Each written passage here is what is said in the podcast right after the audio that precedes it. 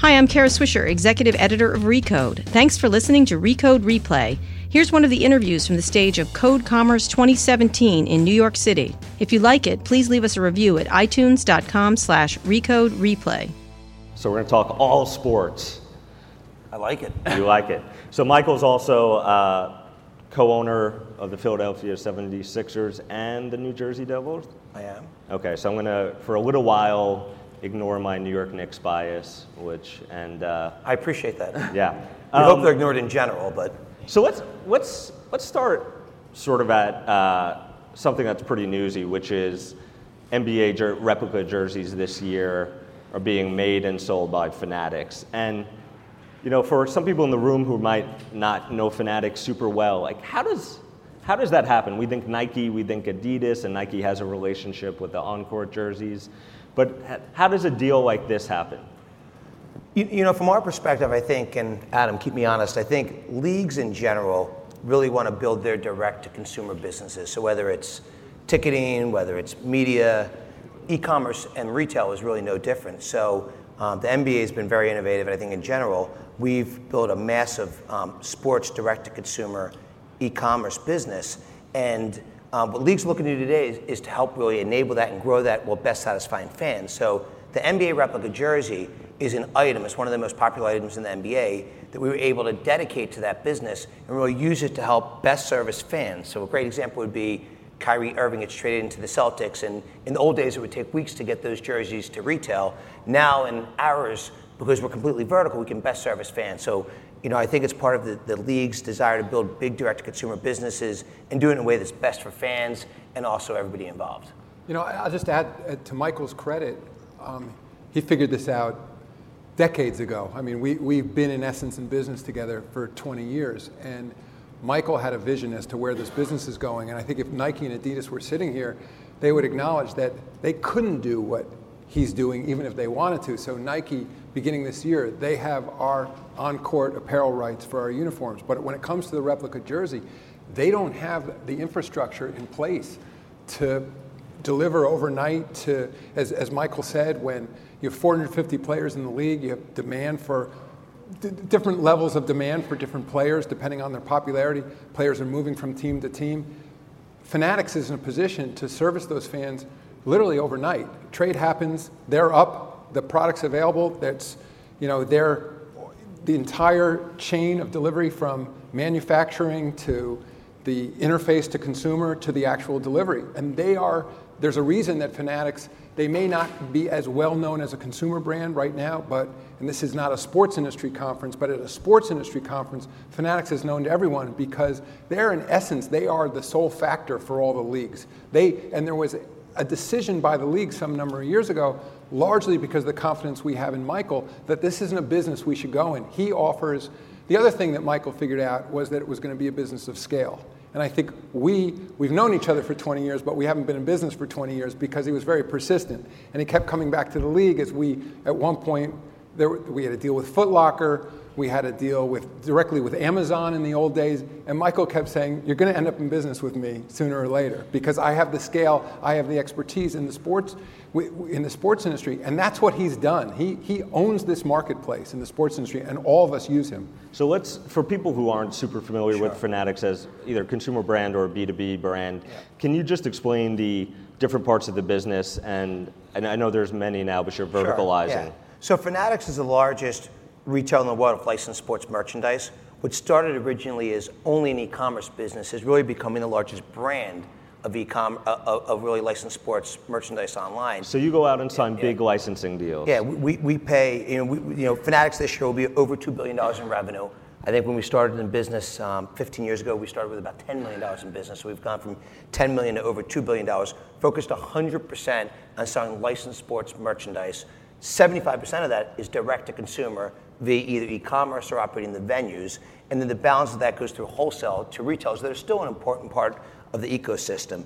And I think what's a little bit different about Fanatics is you've got these really incredibly successful e-commerce companies like Amazon and Alibaba. I didn't have to bring Yeah, up yeah. the A, the A name. You know, huh? we, we, we all live in the world. And, and I think you've got these incredibly successful companies. And really, what they are is gigantic marketplaces selling other people's brands. You know, they're going to do a trillion dollars combined. And so they're really successful businesses, but they're actually in a lot of ways not great for brands because they don't have a great brand presentation. In a lot of ways, you can have kind of a flea market experience, but they're massively successful companies.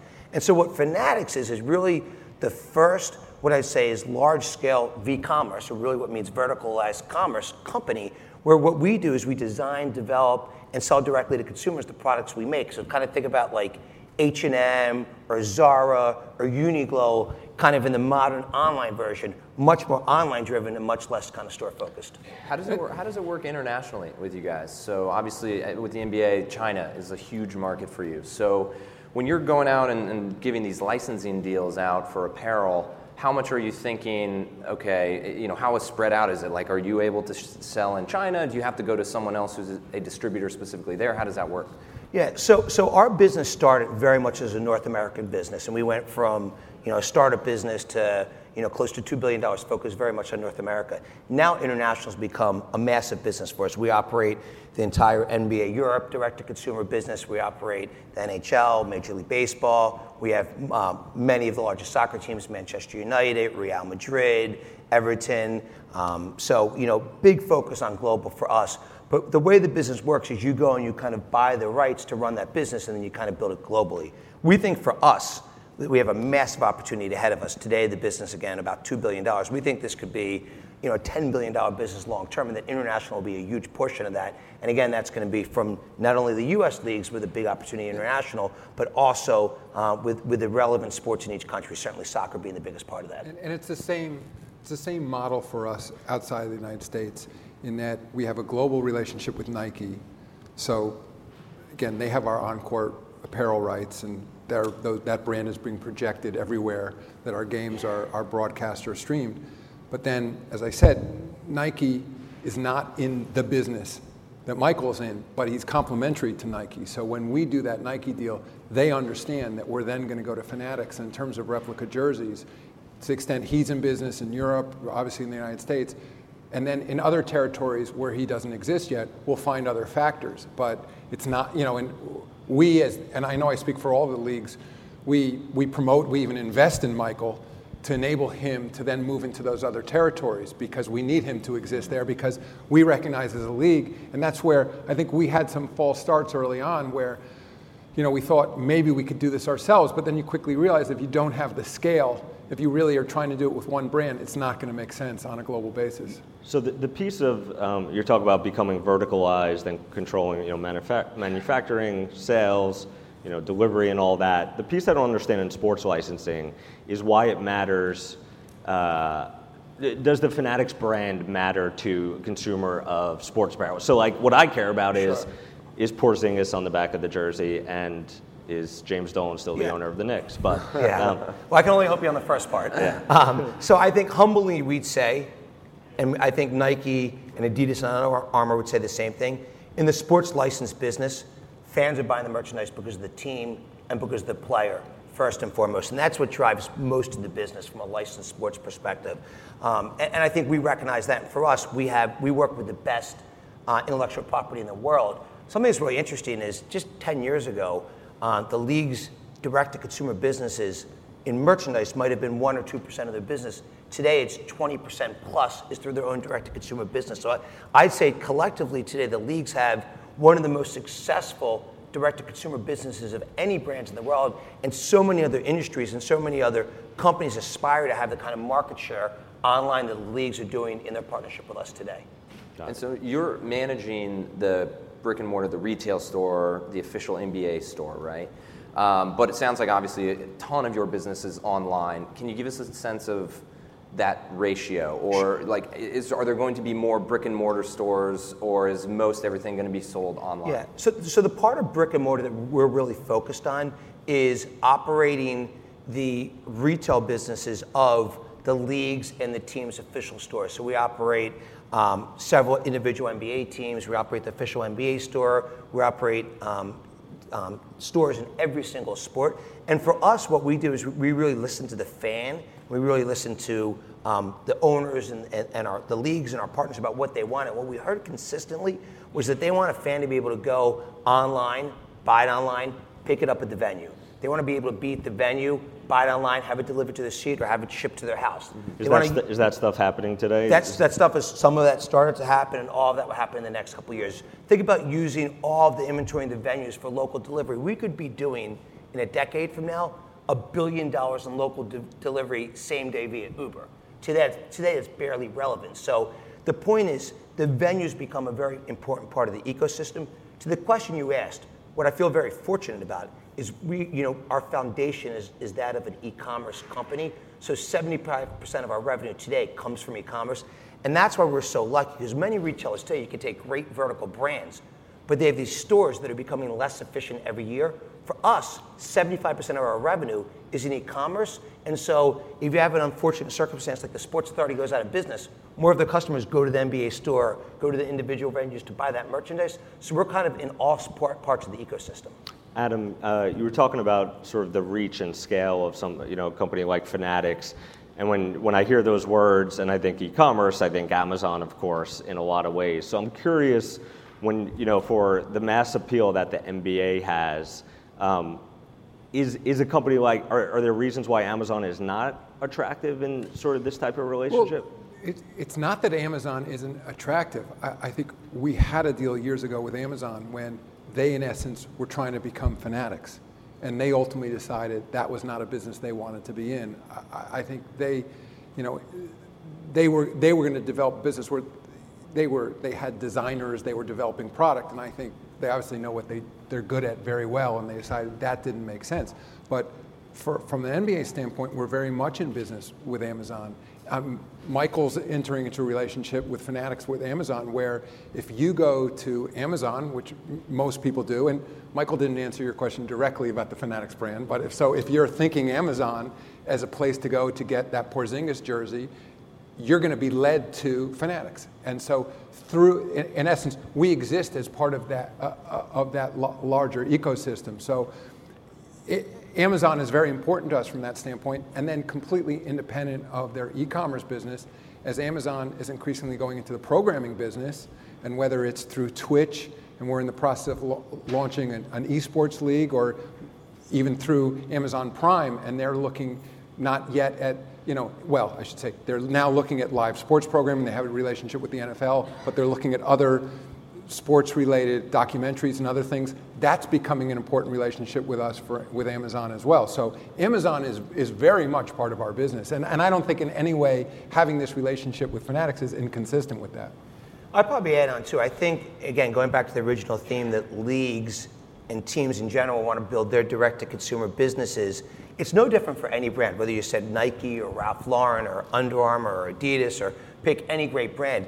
Everyone's very focused on building their direct to consumer business because they can have that relationship di- directly with the consumer and interact in a much better way. So I think, you know, if you're a sports league today and you can build, you know, 10 years ago you had 1% of your business going through direct to consumer, say it's 20% of the business and you do it in a brand right way where you control the presentation, you get all that customer data, using that data to drive every different business that you have, whether it's NBA League Pass, whether it's NBA ticketing, whether it's giving it to the clubs to use to, to uh, you know, interact directly with their fans. It's an incredible opportunity. So, you know, again, we look at Amazon and have huge respect and admiration for the company. At the same time, we also look and say, from a brand presentation perspective, I don't know that it's the, you know, the place that we say they present the merchandise in a way that's, you know, the most brand right way for, for you know, for us and our brands. Uh, Michael, you kind of mentioned it briefly, uh, the like in arena interaction. Um, I know in the NFL, for example, Levi Stadium in Silicon Valley, order a jersey, they'll deliver it right to your seat. And that's a Fanatic Stadium. An Okay, example. so so how widespread is that? How important is it to like make that in arena experience kind of that on demand? Like, is that a key point, a part of getting people in the seats these I, days? I think it's really important to take every part of the live experience and make it great. And from the merchandise perspective, I think generally speaking, it had been pretty poor. So we saw it as a massive opportunity to take, you know, kind of the entire kind of in-venue experience and really take it to a very modern omni-channel best of class experience. Let's give the best possible customer experience you can by giving the consumer or the fan the chance to buy any way they want. And so we think ultimately, um, you know, having every venue globally is important for us because we can best service the fan, um, the leagues, the teams, and kind of all of our constituencies. And those are separate agreements. So the, the in arena agreements come There, separate. you go team by team, and that's why you know a couple years ago we had none, and today we have about 40. Okay, that sounds like an expect, expensive undertaking. It's certainly, you know, certainly leagues, and I'm, um, you know, both sides of it, both from a Sixers perspective and Yeah, from, you're a, like- from, you- from, from a Fanatics perspective. Yeah. But leagues are very good at properly, you know, getting the right value for their rights. So, from one sense, you're doing one big deal. From the other sense, they're very good at monetizing these. The teams are individual partnerships, one at a time that you do. Speaking of expensive, you, uh, you recently, I believe, closed a billion dollar investment led by SoftBank with some, some of the leagues involved as well. What do you need that much money? Well, you know, for, for us, again, it goes back to when we separated, and, and, and you know, when I bought this business back from eBay in 2011, in 2010, we were a $250 million company. Today, we're over a $2 billion company. We think this could be a $10 billion business globally. To build out all the infrastructure, to globalize the business, to buy rights at a rapid pa- pace, to keep adding capabilities, it takes capital. And certainly, SoftBank for me was a great place to partner because they were my first investor in my old company in 1999. So a lot of people don't know the story that Masayoshi Son and Ron Fisher put $100 million into GSI Commerce in 1999. Which was a previous company of yours. Yeah, my previous company, eBay bought it for $2.5 billion in 2011. So when they started the, the Vision Fund, we looked at them as kind of one of the best possible partners that we could have to really uh, accelerate the growth of the business. Got it. And did- Oh, go ahead. Yeah, I, I, well, I was going to change gears. Just Let's do it. Adam had mentioned you mentioned Amazon. You mentioned live sports. Um, Amazon's working with the NFL this year.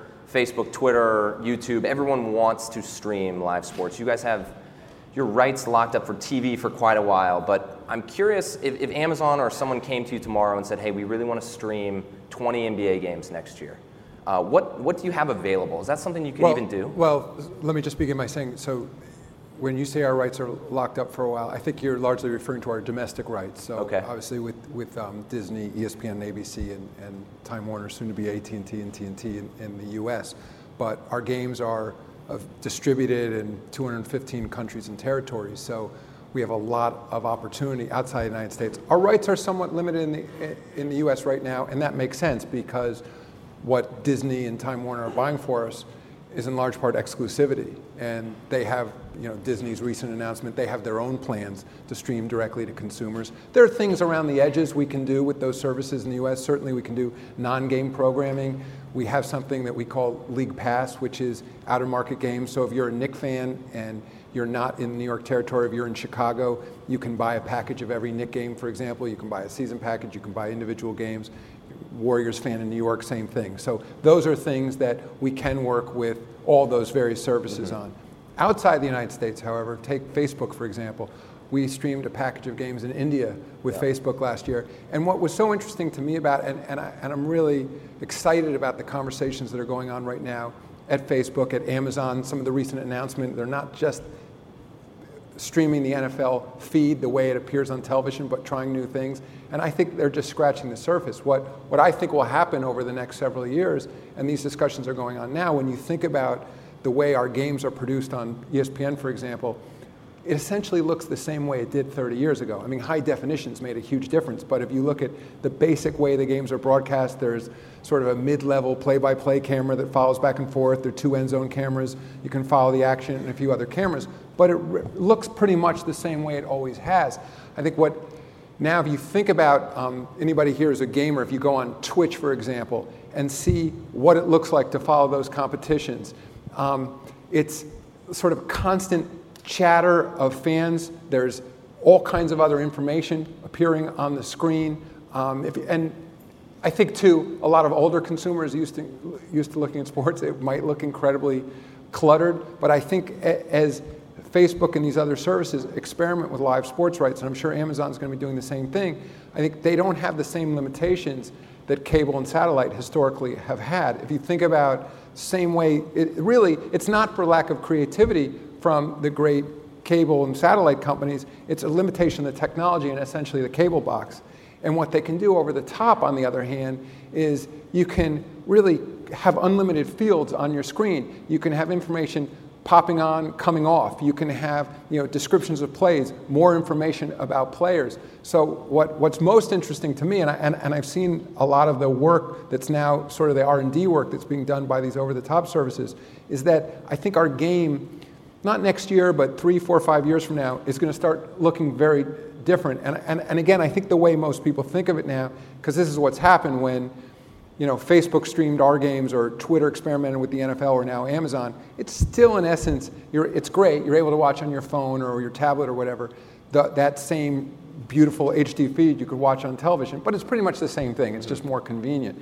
And I think what we're going to quickly see, and, it, and it's really positive from our standpoint, is a real competition among these services to figure out better ways to, product, to provide this programming to consumers. And it's going to mean that you almost think about it, you can have unlimited audio feeds, for example. You may not want to listen to the same you know, standard play-by-play that you always get. Instead, re- it could be your friend doing play-by-play. It could be a comedian doing play-by-play. It could be a celebrity doing play-by-play who happens to be sitting courtside. You can be getting, you know, all kinds of different information about those players, where they're from. You know, it may be biometrics. It may be they're all like wearables is a hot area in sports right now. It may be fascinating to see, you know, how much you know, try to measure stress levels of players when they go to line, go so to the more, line when they're in certain so situations. sort of unlimited information. Un- unlimited information, which I think, and then then on top of that, there's sort of the new world of daily fantasy, moving towards probably legalized gaming slash gambling, sports betting in, in this country. There's going to be all these new fields of information, which I think, in a way, when you look at our games right now, it's almost the equivalent of a silent movie. If you think of in the old days, and that, you know, where you don't hear what they're saying to each other, you don't really, unless you're sitting courtside in an NBA game, where Michael sits, by the way, that, that the, you know, the, the goal really is that putting aside his success and his ability to sit courtside, it doesn't scale, obviously. You know, there's only so many courtside seats, so many NBA games. For that matter, there's so many seats, so many seats in so many NBA arenas. But what we always say is using that technology, if we can replicate that seat, if we could, mentioned virtual reality, augmented reality, if we can use all these different different technology to change the experience, so someone at home, and home may be in Shanghai where you don't have access to an NBA arena, but you can replicate that experience, including buying jerseys, including sitting there in the same way you guys asked about a right. delivery, a jersey being delivered, in the same way now in, in, an Amazon service in New York now, where you can have delivery an hour later. Presumably, you'll be sitting there, you'll want that jersey, and by the time the game's over, it'll appear at your apartment or home, and it'll be delivered. All of that is very possible now. Do you, as, as a co-owner of a team, do you, do you care about, how much do you care about where games are being shown. I know you have a great seat, but do you, you know, do you think a lot about or at all about the pl- you know different platforms and over the top versus TV? Or is the, the, the, money green from wherever it comes? No, I, I think that um, most owners, um, you know, well, first and foremost, they count on the league to help, you know, push the sport forward. They really want to help push the sport forward as well, and I think everyone wants to think in the best interest of the fans. And there's no question that, um, you know, fans' way of absorbing content is changing dramatically. It's funny, I hear people talk all the time about, hey, TV ratings aren't what they used to be, but the fandom's never been better. And we see that in our business. And what's happening today is just you have fans consuming sports in a different way. So you could have TV that's down 5% or 10%, but you have so many increases in so many other places. And what you need to think about is the overall fandom. So for us, um, the more that Adam and the league can do to build different vehicles and different mechanisms to distribute content is great for building the sport globally. Adam, let's assume you know Facebook, YouTube, Twitter, all those folks are here today, and they say, okay, sounds like there's some international games that might be available. It sounds like maybe some out of market, even like NBA League Pass. Am I reading that right? Like yes, they exactly. could go after something like that. Exactly. What's the pitch that's going to convince you to, to give 20 games to Facebook? I mean, is it simply writing a big enough check? Is it coming to you with all of these features that kind of you described? Like, what's going to be a good sales pitch for I, you? I think the best sales pitch to us, uh, you know, of course, money matters, but I think the real sales pitch that, that is going to carry the day, and it's beginning already, is how they're going to find new ways to engage our fans in these telecasts. Because, as Michael pointed, you know, a function of the ratings, part of the reason ratings are down a little bit for, for a lot of the sports programming isn't that, to use an internet term, it's not that there are fewer unique people watching the broadcast, it's that the individuals are watching for less time. And ratings are just a function of average number of viewers per minute. And so take the NBA. If the average viewer used to watch a two and a half hour game 50 minutes, but now because there's so many other options, is watching 45 minutes instead, you may have even slightly more unique viewers, but your rating is going to be down.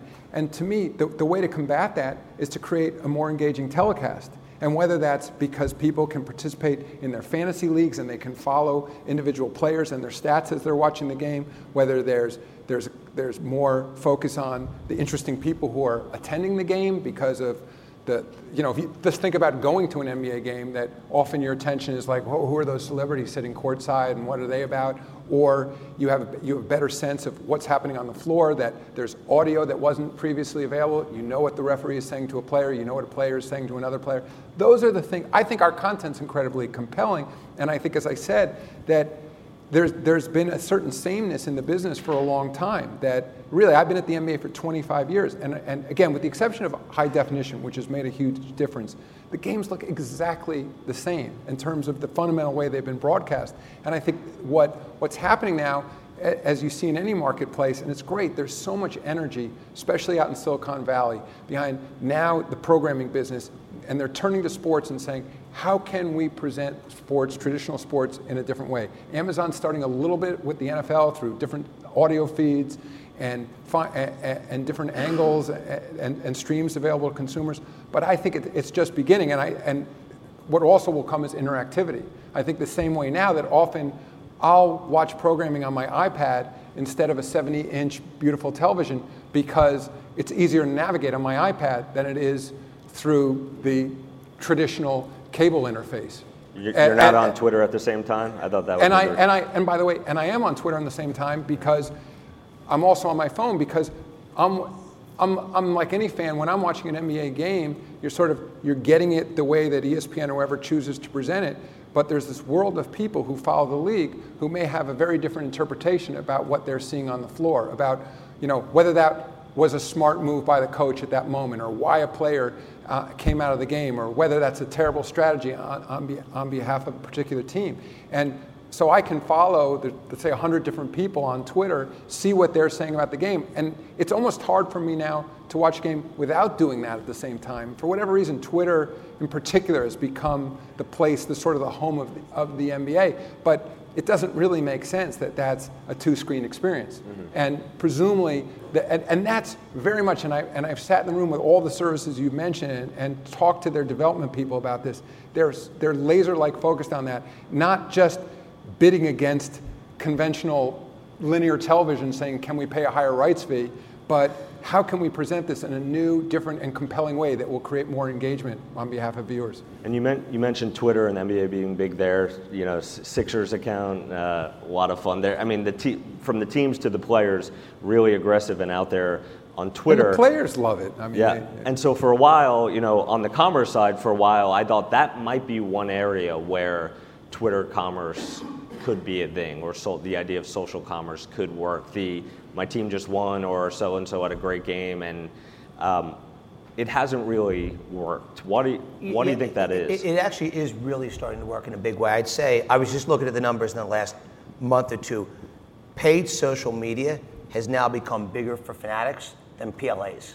And that's a giant sea change. So if you look at kind of all product listing ads, which has been a, a huge part of the market. Google exclu- Google ads or including Google ads. So okay. Google PLAs, you now look at paid social media, it's bigger than Google product listing ads. So it's that's really changed. I think it's up 10x for us. Over, and these are what, a like ago. a jersey and a tweet? Yeah, well, or? look, there's there's so much data that you can use within social media to personalize the experience that it makes it incredibly easy for us to, to monetize that. And so for us, I think our players in general athletes, celebrities are incredibly passionate about using social media to communicate with their fans. And I think um, good commerce companies are really learning how, um, really learning how to monetize that. It's no different than the, you know, 10 years ago, we sat around and said, will mobile commerce ever be important? And now you know, it's one gigantic business. We don't even care where somebody buys, whether it's desktop, mobile, app. It doesn't even matter. It's just it's one great overall and I'll just experience. Add, and, and, and I think part of the reason, at least historically, it hasn't caught on in the way it's only beginning to now is because Fanatics didn't exist. As I said, the traditional sporting goods companies have not been in the hot market business. They're in the long lead time business. And hot market, for people who don't know, is I mean, hot market meaning, you know, literally that something exciting happens. There's a new product, and the, and Fanatics it pops up on our site. It's available the next day. Golden State set a new record. You know, a pl- particular player uh, um, set. Uh, a, a, new scoring record or whatever else. That's the hot market. That there's this something available, a jersey, a special edition jersey. It's now it's it's that available that night to order, delivered the next day. He has the ability to do that, and almost no one else in the industry does. And there's always great things happening in sports, whether it's the lows, the highs, the, the great plays, the great moments. And so taking off that content, as Adam's talking about, and using that to drive our programming has been something that traditional retail just can't react to. And that's a big benefit for the leagues to build this direct-to-consumer business with their fans and be able to help best service their fans. We're going to open it up to Q&A in just a minute. I have one more question, Adam. Um, I think it was in the last week, uh, yourself and the head of the Players Union, um, you know, you talk about players being super active on Twitter. Uh, you, you both wrote a letter to the players that was essentially, I'll let you explain it, but I think essentially um, encouraging players to sp- speak their minds on social issues and, uh, and in their communities. And NBA players in general have been, seem like much more vocal and their teams being much more accepting of them taking sort of social stances on what's going on in the world, in the country that matter to them. Um, what, why did you feel the need for that? Well, it, so Michele Roberts, who's head of our Players Association, and I felt the need to send that letter to players, not just to remind them that they should feel free to speak their minds, which is absolutely fine, and, and almost ensuring them that it's, it's a safe thing to do in this league, that to, to have a political point of view. But maybe more importantly, we both found over the summer increasingly that in our dealings with players, many of them were expressing frustration that they didn't know what to do beyond just speaking out. And our point to these players was that they're incredibly high profile in our society, some of them on a global basis. And many of them were saying to us, all right, I, it's one thing to tweet or to say something after a game, but how can I truly make a difference? And what we were saying to them is this notion that working together, the league and the Players Association, we have this incredible platform and that whether work you, you player working directly with your team or, rep, or working with the league and the players association that if we combine our resources together and think about things that hands-on we can actually do in communities. And one example is last year we put together a program with all 30 teams where we had forums where players local kids in the community young adults and police officers were holding forums so they could better understand each other. They weren't open to the media but we found they were very impactful. And that was one way where we were able to say to frustrated players, look what's happening with, with violence in our communities. Police don't understand. Um, young people, young people don't understand the police. That players have this unique ability to bring people together. And so that was really the message that let's all work together and find ways that you can, in a meaningful way, make a difference. We have any audience questions? We have two mics right here. Otherwise, I got plenty more. I know there are some reporters in the room. You should get up there. Um, well, I'll, follow, I'll follow up on that just briefly in case anyone needs a second. But obviously, not every league is quite as encouraging as you guys are. Um, I'm curious, why, why is that? Like, is, are there certain players in the league that come to you and say, hey, we really need you to take a, a, say this publicly so that others feel comfortable doing that? Is it did you learn from watching other sports leagues and say we don't want to look like that? Like what is the reasoning behind it? You know, I'm, I'm not quite sure, and I, and I really I can't speak to other leagues. Michael has relations with all the other leagues, so maybe he can. I, I would only say maybe we have an advantage in our league that we're a smaller league. At the end of the day, we're, we're 450 players. I, I, I you know, I think the fact that our union happens to be led by superstar players in our league. Chris Paul is the president of our union. Carmelo is on the executive board. LeBron James is on the executive board. My sense is that often, just like in the locker room, other players in the league will follow the top players. I think, you know, I, I put Dwyane Wade in that group that, remember, a year ago or so at the ESPYs, they chose to speak out. And I think maybe you have a group of players who want to have a voice in society. You have a union that, um, in this case, wants to make sure that they know that there are available channels in which they can sort of harness that desire to make a difference. And then you have a league that's saying, you know, that I think has a, a, a history of progressive values and one where I think we feel it's part and parcel with who we are as a league, and a, a sense that, again, if we build these relationships with each other, if we work together, we really can have an impact on what's happening around us. I think we have, we'll start with this question up here. Just uh, tell us who you are. Kunal from Citadel. Michael, you've been one of the pioneers in, in esports, and now I know the NBA is more focused on it as well. How do you think about the licensing opportunity for esports, and is it going to look like traditional sports being very apparel type focused, or is it going to be broader than that in terms of products? I, think nobody can debate how important esports is coming to just fandom in general. I mean, the numbers are staggering. Adam could talk about it well. I think we all understand it. I think, like any growth industry, there's going to be a big merchandising opportunity there over time. So we certainly think it fits, you know, perfectly for Fanatics long term. We think we'll be, um, you know, a really significant player in that business long term. You know, today it's relatively small, but the numbers, if you just look at, uh, if you follow the fans, there's going to be big merchandising opportunities, and we're certainly really excited about it. Yeah, and, and just add to that that so you know in the league that we're creating around our NBA 2K game, so these are going to be a different set of athletes competing. I mean, not like the cartridge game that you buy, where in essence you're playing NBA players. These are real athletes competing in these games, and I think.